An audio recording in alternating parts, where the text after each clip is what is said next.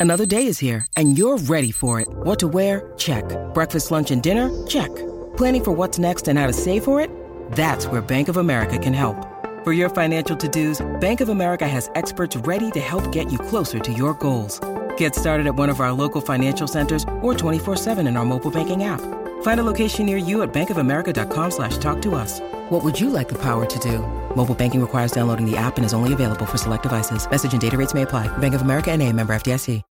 When you need mealtime inspiration, it's worth shopping Kroger, where you'll find over 30,000 mouthwatering choices that excite your inner foodie. And no matter what tasty choice you make, you'll enjoy our everyday low prices, plus extra ways to save, like digital coupons worth over $600 each week. You can also save up to $1 off per gallon at the pump with fuel points. More savings and more inspiring flavors make shopping Kroger worth it every time. Kroger, fresh for everyone. Fuel restrictions apply. This is Optimal Startup Daily, episode 154. Let's incubate businesses, not startups, by Colin Wright of exilelifestyle.com. And I'm Dan, your personal narrator. Welcome back to Optimal Startup Daily, or welcome for the very first time if you're just discovering us. Today's author here is going to be a pretty rare one for this show. Uh, he is usually narrated on Optimal Living Daily. So if you listen to that show, you might have heard a bunch of his posts already. But Colin does write on a wide range of topics, and this one happens to be a good fit here. So, with that, let's get right to it as we optimize your life. Let's incubate businesses, not just startups, by Colin Wright of exilelifestyle.com. When you're an entrepreneur and you travel to another country, you tend to quickly fall in with a group of local entrepreneurs. We flock together partially because we tend to love what we do and we're the only ones that can tolerate talking about nothing but work all the time, and partially because friendships between entrepreneurs serve the double purpose of also being potential business connections. When I first started traveling full time a little over three years ago, most of the entrepreneurs I met built businesses, some online, some with brick and mortar locations. It was all over the map, and it was interesting to see what business models propagated in a given area. Such things can tell you a lot about the local economy and culture.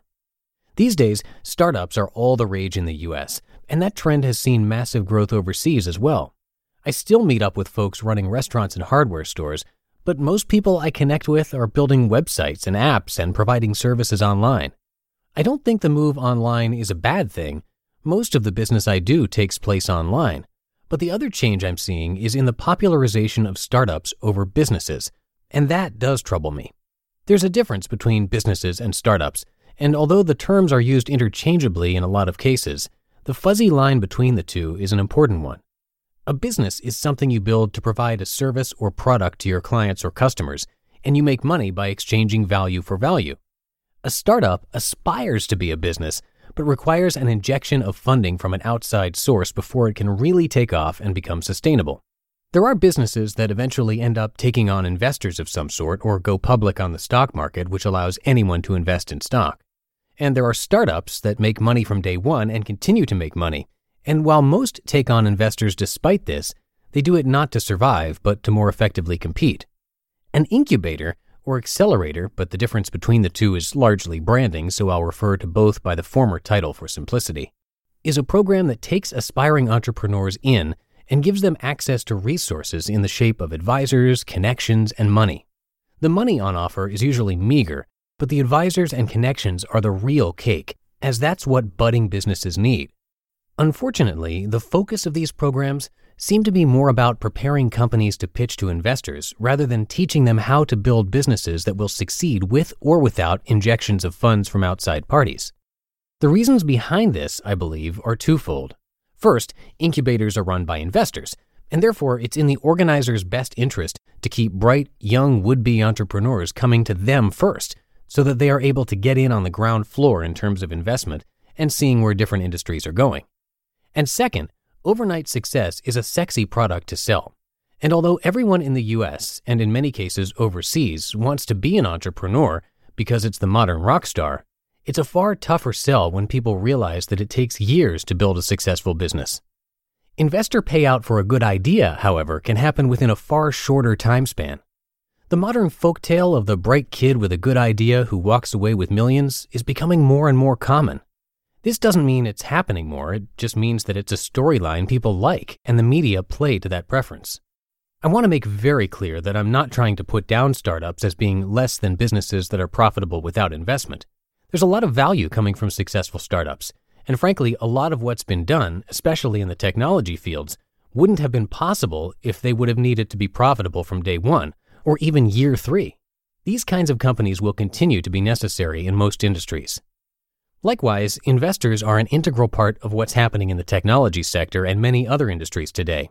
And in most cases, they aren't sharks like some TV shows would have you believe.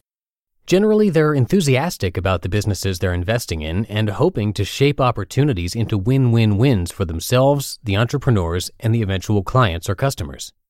I do think, however, that the current model we have for educating would be entrepreneurs and promoting entrepreneurship is skewed toward this kind of overnight success by investment model, and that our economy isn't benefiting as a result.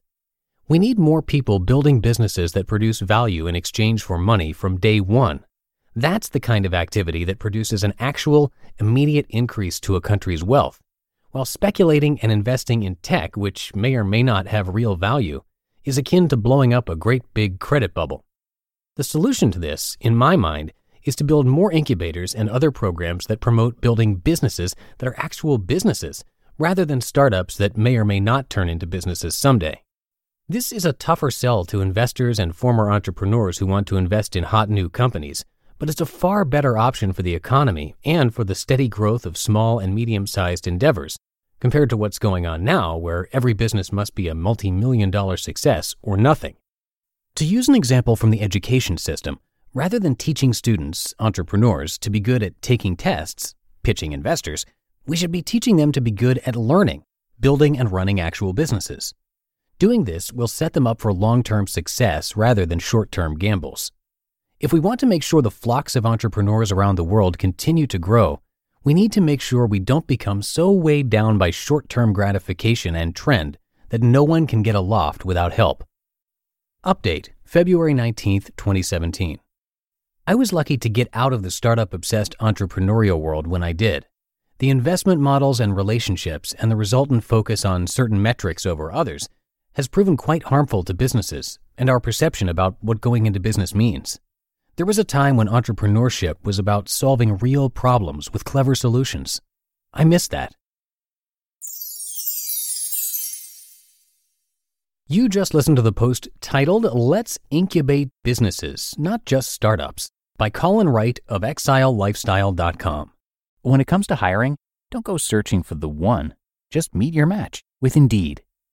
Indeed is your matching and hiring platform with over 350 million global monthly visitors and a matching engine that helps you find quality candidates fast. Ditch the busy work. Use Indeed for scheduling, screening, and messaging. 93% of employers agree. Indeed delivers the highest quality matches compared to other job sites. And one of the things I really love about Indeed is that it filters out those incompatible applicants. So when you're hiring, the process is much faster and you only have to consider applicants that are already likely to be a great fit. And listeners of this show will get a $75 sponsored job credit to get your jobs more visibility at indeed.com slash startup. So just go to indeed.com slash startup right now and support our show by saying you heard about Indeed on this podcast. Indeed.com slash startup. Terms and conditions apply. At Evernorth Health Services, we believe costs shouldn't get in the way of life changing care, and we're doing everything in our power to make it possible. Behavioral health solutions that also keep your projections at their best? It's possible. Pharmacy benefits that benefit your bottom line? It's possible. Complex specialty care that cares about your ROI? It's possible. Because we're already doing it all while saving businesses billions. That's Wonder made possible. Learn more at evernorth.com/wonder. And thanks to Colin for letting us share his work with you. Uh, he is typically narrated on Optimal Living Daily, so if you're not already a subscriber there, definitely check out that show. And if you want to hear his voice instead of us narrating him, he actually has his own podcast. It's called Let's Know Things, and on that show, he puts the news into context for you. So, checking out his podcast would be a really nice way to show your support for him. And a little bit of background info about him Colin is an author, speaker, and full time traveler since 2009. Since then, he's mostly chosen where to live by polling his audience. He's also a well known minimalist. To be able to become a full time traveler back in 2009, he got rid of everything that wouldn't fit into his luggage. So, as you can imagine, he's got a lot to share with you, and he's got a bunch of excellent books too. So, come by exilelifestyle.com to learn more. And thank you again to Colin for being a contributing author to our podcast for many years. All right, that's going to do it for today. Hope your week's going really well so far. And uh, as always, I thank you so much for subscribing to the show and sharing it with friends and family if you can. So have a great rest of your day, and I'll see you back here tomorrow where your optimal life awaits.